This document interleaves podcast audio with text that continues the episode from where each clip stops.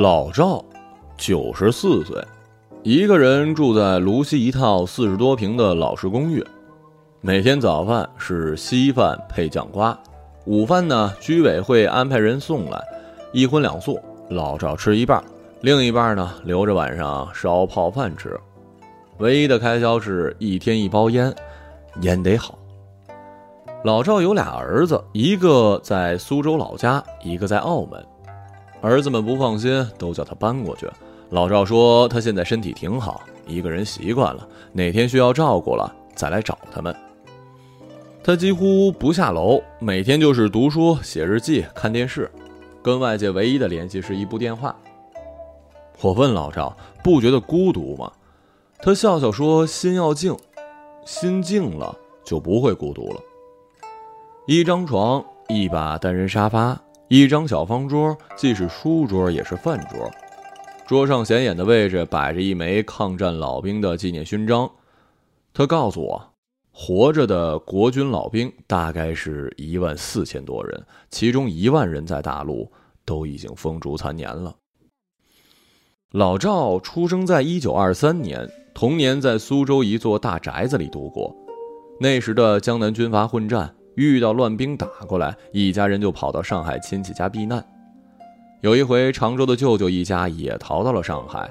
舅舅有一个一岁多的女儿，叫做素玉，他就带着小素玉到处玩，一派天真烂漫。两家人的小孩子凑在一起拍了一张照，老赵给我看了那张照片，四个小朋友乖乖地坐在台阶分别是一岁、两岁、三岁、四岁。老赵说：“这叫哆来咪发。我是发，他呀是哆。”一九三七年，苏州沦陷，他跟着父母逃难至了武汉，就读于国立第二中学。日机常来轰炸，他亲眼目睹一列火车中弹，燃起熊熊大火，然后一头栽入江中。十四岁的少年攥紧了拳头。一九三八年初，国立第二中学西迁，师生分批抵达了重庆，在重庆意外的与苏玉一家重逢。他还记得苏玉扎着两个小辫子，害羞的躲在妈妈身后。不久之后，他跟着学校再度西迁去了合川，苏玉则随父亲前往了皖西。一九三九年，中学毕业的他毅然报考了黄埔军校。先是通过了体测、笔试的数理化加英语作文，最后一关是面试。老赵说：“不知道面试官是不是特别看重外形，进军校的小伙子一个比一个帅。”他至今记得军校大门贴着孙中山手书的对联：“升官发财，请走别路；贪生怕死，莫入此门。”他觉得自己来对了地方。大丈夫，当如是。新兵前三个月，他打地铺；三个月后换成了上下铺，伙食是糙米加牛皮菜，每周一次大肉，大家都是满腔热血，玩命的训练，玩命的学习。晚上熄灯了，还有人拿着手电筒在被窝里偷偷看书。当然了，遇到节假日呢，小伙子们也会三五成群去成都市里耍一耍。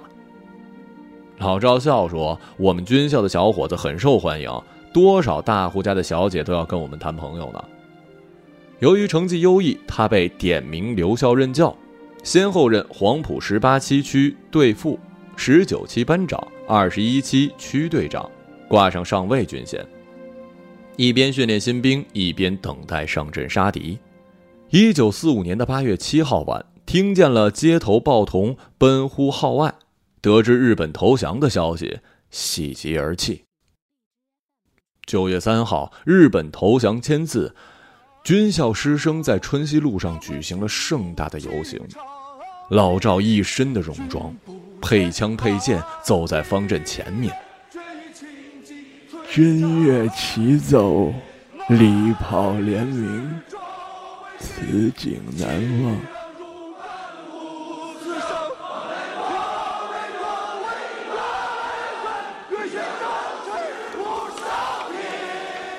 抗战胜利之后，他随着部队驻扎在了宁波。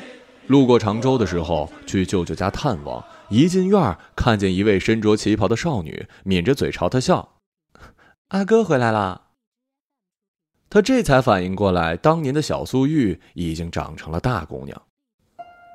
四九年风雨飘摇，他回苏州探亲的时候，收到部队的急电，速归。他赶去上海，打算搭乘轮船去宁波。到了码头才知道，去宁波的船前一天停运了，火车也不开了。无奈之下，就只得返回了苏州。那是一个晴天，太阳明晃晃的照着，他脚步沉重，心情复杂。当时的他并不知道，那一天其实是一把利剑，随意的一划，就划开了人与人命运的分野。他所属的部队后来从宁波撤到了舟山，又从舟山撤到了台湾，很多人至死都不再踏上故土。解放军开进了苏州城，他混在欢迎的人群之中，目睹了江山更迭。思来想去，他决定去民政部门自首。左邻右舍都知道赵家儿子参了国军，隐瞒是没用的，生怕一去不回，就带好了被褥跟换洗的衣物。他自觉问心无愧，考黄埔军校是为了打日本，内战中也没有开过一枪，于是把自己的反动经历一五一十的交代了。工作人员只是笑笑，告诉他可以回家了。当时的政策是团结一切可以团结的力量。回家也无所事事。他父亲有一朋友叫做顾颉刚，当时在写五经注解，看他毛笔字好，就请他帮忙抄写。这一抄就是一年。第二年，粟裕从常州来苏州念书，暂住在了赵家。他心情苦闷的时候，粟裕陪他谈心。晚饭之后，掌灯时，两个年轻人就绕着小花园一圈一圈的走。老赵到现在还记得，有一回他去找粟裕，粟裕正在灶台烧火，两个人坐在灶台前，有一搭没一搭的扯着闲话，一边把扎好的稻草送进炉膛，炉火熊熊，映着两张年轻人的脸。粟裕叫他背过身去。用手指在他背上写了一个字儿，让他猜。他猜了几次都不对，素玉笑他笨。他不服气，叫素玉也转过去，在他的背上也写了一个字。素玉写的是思念的思，他写的是承诺的诺。不知道是害羞还是故意的，当时两个人都没有猜出来。我们相爱了。他爱了一个一无所有、前途迷茫且随时可能遭受风雨袭击的人。在我们相恋的三个多月，没看过一场电影，没进过一次馆子，没到过一个园林，没拍过一张照，也没送过他一件小礼物。我们只是在假山边。借着月光，讲讲心里的话。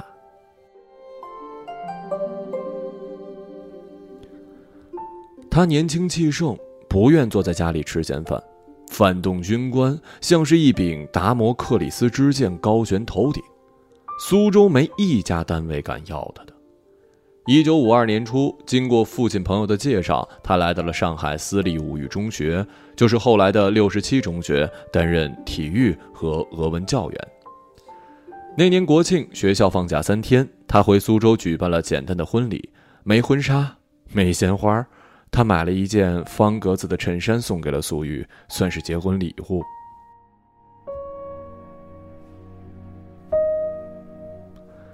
母亲撸下了金戒指，戴在了儿媳妇的手上。家里摆了两桌酒，请了一些亲戚，趁着国庆放了一点鞭炮。没人敢告诉学校，生怕有人说反动军官气焰嚣张。婚后第三天，他一早赶回了学校，素玉送他去火车站。天还没亮，两人手牵手走过长长的青石板路。火车缓缓开动，他微笑的挥挥手，向后退去，退去，直到消失在了视野。送郎送在一里墩，手托荷包送亲人，荷包好比妹的心，千里万里伴郎君。送郎送在二里墩，满园韭菜绿茵茵，刀割韭菜根还在，我送郎君情意深。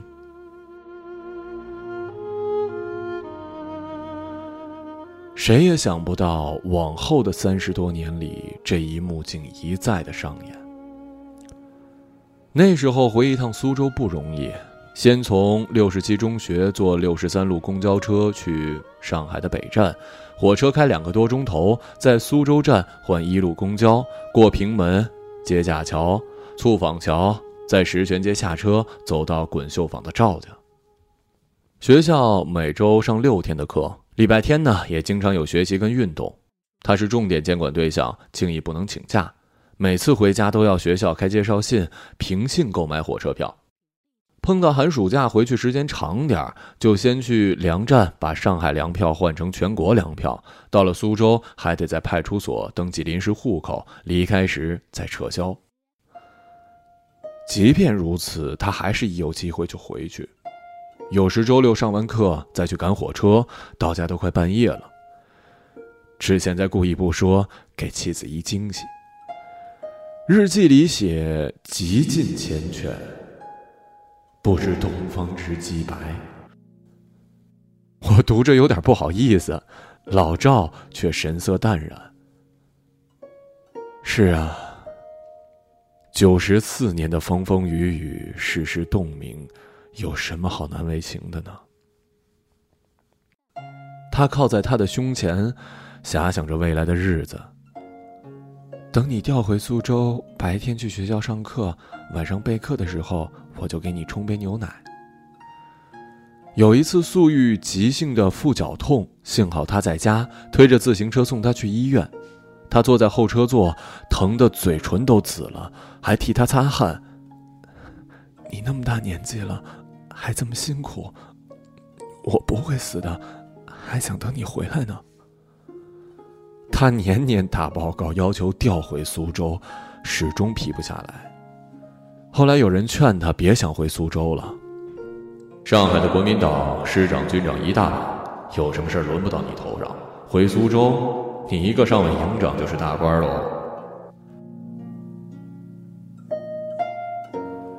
除了便宜的一角三分一包的勇士牌香烟，他从来不给自己买什么。领了工资就给苏玉跟两个儿子买礼物。有一次，他给苏玉买了一件七块钱的丝绒旗袍，拿回家，苏玉又是开心又是责怪：“你怎么买这么贵衣服啊？换成布衣服都可以买好几件了。”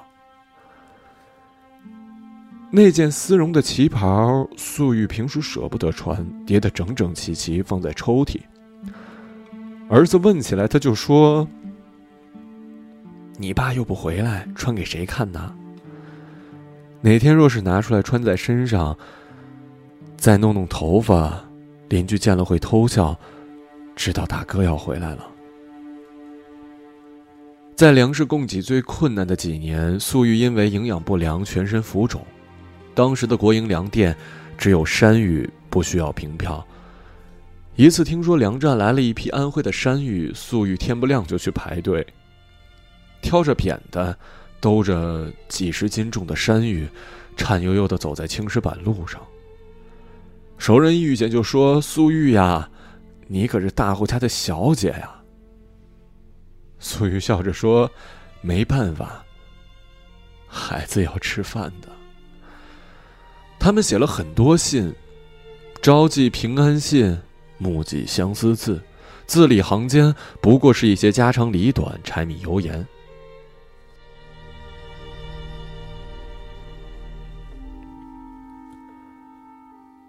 一月二十七号，你单身在外，病了无人照料，这种苦恼我深有体会。你身体好，我才会心情愉快。二月十八号，你走后我的睡眠就很差，非服安眠药不可，睡不着，心里乱难受。为了我，你得保重身体，千万不要过分节俭，六月十九号，如回家把脏衣服带回，我给你清洗。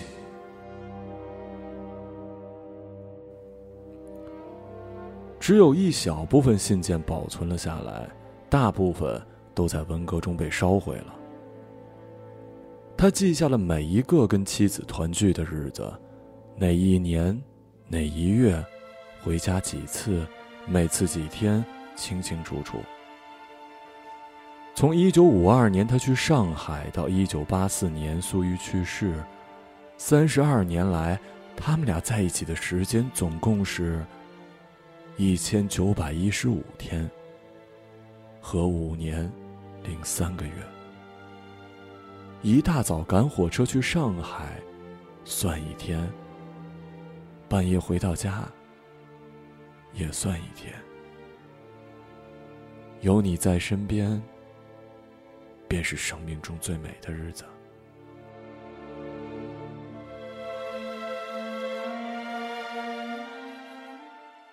下面请听歌曲《无产阶级文化大革命就是好》。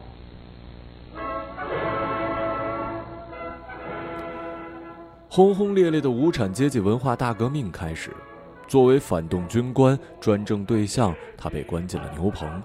学校停课闹革命，安排他干最脏最累的活儿：砌墙、拉大车、吊水泥、打扫厕所、修理破旧的课桌。夜里通宵达旦的开会、交代、写检查、揭发、被揭发。红卫兵呼啸来去。铜头皮带不时往牛鬼蛇神身上招呼，不断有教师被批斗、被侮辱、被毒打，乃至于自绝于人们。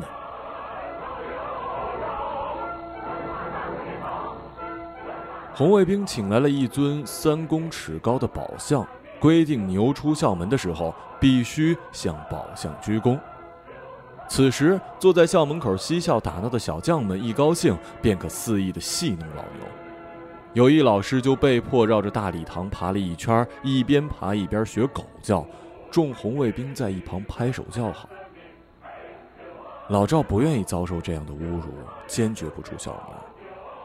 正值炎夏，洗澡必须出校门外，可老赵硬是一个夏天没洗，夜晚趁人不注意，用自来水擦擦身体。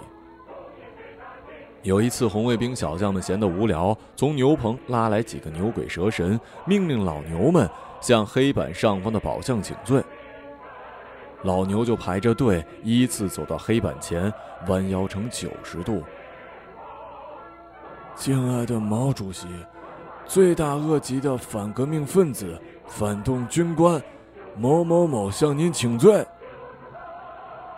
众牛请罪完毕，小将们怒不可遏，劈头盖脸一顿痛斥：“你们这帮老牛死不悔改，居然敢对毛主席不敬！重新请！”众牛面面相觑，只得再请一遍，仍然被训斥，反复了四五次，还是过不了关。有个老牛大着胆子问：“小江同志啊，我们是罪该万死，但也万万不敢藐视毛主席啊！还请小江同志指点一下啊！”哼，你们这帮人骨子里还是反动。请完罪，哥哥转过身回来，不是屁股对着毛主席吗？众牛恍然大悟，再次向宝相请罪，然后倒退着离开。另一次，有一个红卫兵小将指着老赵，随口命他朗读《毛主席语录》第二百七十三页。老赵一声不吭，红卫兵火了。反革命分子气焰如此嚣张，居然敢藐视毛主席，抽出铜头皮带就要打。老赵说：“小江同志啊，请息怒，您一定是在故意考验我的。您看，毛主席语录一共才两百七十页。”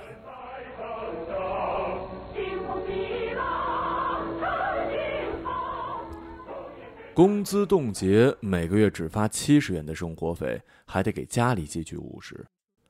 每逢牛领生活费，小将们便想方设法的前来借钱。老赵生怕活命钱被借走，把钱缝在了内衣，或者是塞在鞋垫底下。学校里有一小饭摊儿，他每天中午去吃两三两米饭，一碗豆腐汤和一角三分，偶尔叫一碗菜汤面，两角一分。汤里加辣椒，味道真好啊！最令他痛苦的是批斗结束，或者是运动暂告一个段落，别的牛鬼蛇神可以回家跟亲人团聚，可他还得住在牛棚，独自咀嚼着屈辱跟孤独的滋味。他趁着运动的间歇期，偷偷的溜回了苏州。几个小将一路追到了苏州赵家的老宅，勒令他老实点回上海交代问题。临行前，他剪下素玉的一角衣裳。藏在身边，想家的时候就拿出来看看，摩挲着织物的质地，仿佛能触及体温。革命的洪流同样席卷了苏州，红卫兵到处抄家破四旧。粟裕带着两个儿子锁紧房门，抄自己的家。明代、清代的瓷器，之前没有上交国家的，忍痛砸了，留着就是罪。几百幅名家画作付之一炬。老赵的一件军便服绞成了碎片，又缝缝补补拼成了一件百衲衣，给小女儿穿。素玉所有的旗袍、高跟鞋也都绞烂了。翻出那件老赵送的丝绒旗袍，他对儿子说：“你爸最喜欢这件，母妈再穿一次给你们看。”穿好了，儿子说：“母妈真漂亮。”他实在是舍不得剪呢，于是冒着巨大的风险把它藏在了壁橱的夹板等文革结束，家里就只剩下这件旗袍了。还有那些情意绵绵的信，都烧了，生怕被翻出什么反革命言论或者是资产阶级情绪，烧一封叹口气。他对儿子说：“我跟你爸两地分居这么久。”这些信我本来想留着，等以后我们老了的时候看。一共烧了五百四十八封信，只有一小部分后来写的留到了今天。老赵数了数，二百七十四封。一九八四年春节快结束了，老赵打算回学校，行李里夹着一份退休申请。还有苏玉平时省下的四十个鸡蛋，让他给自己加点营养。本来他一年前就到了退休年龄，校长找到他，说以后不开俄语课了，也不打算招俄语老师了。你好歹送完这届学生吧。他铁了心了，这次无论如何都要走。两地分居了三十二年，他想终于可以团聚了。就像电影里身经百战的老兵，憧憬着打完这仗就回家。临走前一天，素玉一早起来说头疼，后来好点儿，还给孙女儿洗了尿布。白天，素玉去居委会上班，下班之后跟儿媳妇一起做饭。晚上十点，她铺好被子，突然一阵头晕，老赵就扶她坐在床边，她把头靠在丈夫的肩头，好像睡着了。就再也没有醒。送到医院的时候，苏玉已经停止了呼吸，突发性的脑溢血。医生叹了口气：“送太平间吧。”老赵懵了，他不敢相信苏玉就这样走了，没留下一句话，没掉一滴泪。世界在他的面前无声的塌了。老赵哽咽着说：“苏月，我们回家。”老赵说：“男儿有泪不轻弹。”成年之后，他一共哭过三次。第一次是四五年日本投降，第二次是四九年江山易帜。第三次，不为民族，不为国家，为一个女人。回到家，老赵把素玉抱到床上，盖上他亲手铺的被子。素玉像是睡着了，神色安详，手指还带着余温，可是无论他怎么呼唤，怎么摇他的手，素玉都不会再醒了。想起素玉曾经说过，有个算命的瞎子说他有三十年的帮夫运，瞎子告诫他运不可用尽，用尽了便是生离死别。当时素玉还是一姑娘，没往心里去。后来老赵经历了八次政治运动，每次都是惊涛骇浪，每一次都涉险过关，仿佛冥冥之中有什么力量在护佑。那个年代，有多少人没撑住，便永远的沉了下去？三十二年，就这么如履薄冰的过来了，是尘缘尽了吗？老赵老泪纵横。他情愿相信瞎子说的是真的，这些年是素玉在保佑他，他是他的羁绊，而素玉是他的菩萨。送郎送在八里墩，八宝丝带送手中，丝带本是千条线，勒在腰里，系在心。送郎送的没踪影。看不见郎君一丁丁，前走三步头发晕，悬悬的跌了个坐骨蹲。他对两个儿子说：“这个床你妈一个人睡了几十年了，我要陪陪她。”我不忍心问老赵如何熬过那最初的漫漫长夜。我只知道，以后的好几年，每晚入睡前，他都会呼唤三生妻子的名字：素玉、素玉、素玉。素玉去世的第十天，他定定神，开始给妻子写信。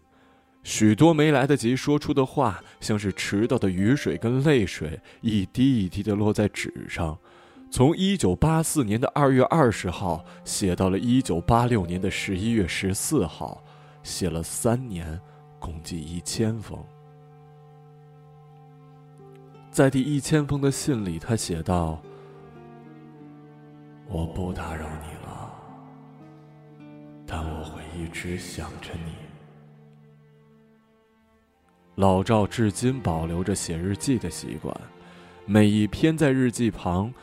都有一个小小的数字，比如二零一六年五月十七号，一一七六九，代表离开素玉的第一万一千七百六十九天。素玉走后很长一段时间，他闭门不出，偶尔出去一趟，看见别的老头老太太一起走路，心里难过，就干脆不出去了。儿子劝他再找个伴儿，他笑着说：“我这辈子都是一个人，习惯了。儿时的颠沛流离，年少的军校生涯，青年的千山万水，六十七中学的宿舍跟牛棚，最后寄身于这间小小的蜗居，一辈子向往家的温暖，而家却一直是咫尺天涯。”老赵自嘲：“命该如此。”有人请教他养生的秘诀，老赵笑了：“我一不吃补品，二不打太极，每天一包烟，养什么生啊？”来人不死心，那总有一些人生经验跟感悟吧。要说感悟，大概就是干净的净。跟洁净的净两个字。安静的静是不扰，洁净的净，则是不惧。一个人，一杯茶，一支烟，听听广播，看看电视。有时想起过往的岁月，就写两笔，安安静静的活着，干干净净的把日子过完。或许经历了如此漫长跌宕的岁月，一个普通人遭遇的一切生离死别，都只是小离别。无数人被历史的车轮碾过，零落成泥，无声无息。早已经过了宠辱不惊的年纪，千种滋味，万般劫难，仿佛都已远去。暗夜里闭上眼，依旧是你的笑意。其实，懊悔的事情挺多的。当初为什么要来上海啊？为什么不坚持前一年就退休？他喜欢旅游，为什么不早一点带他去走走？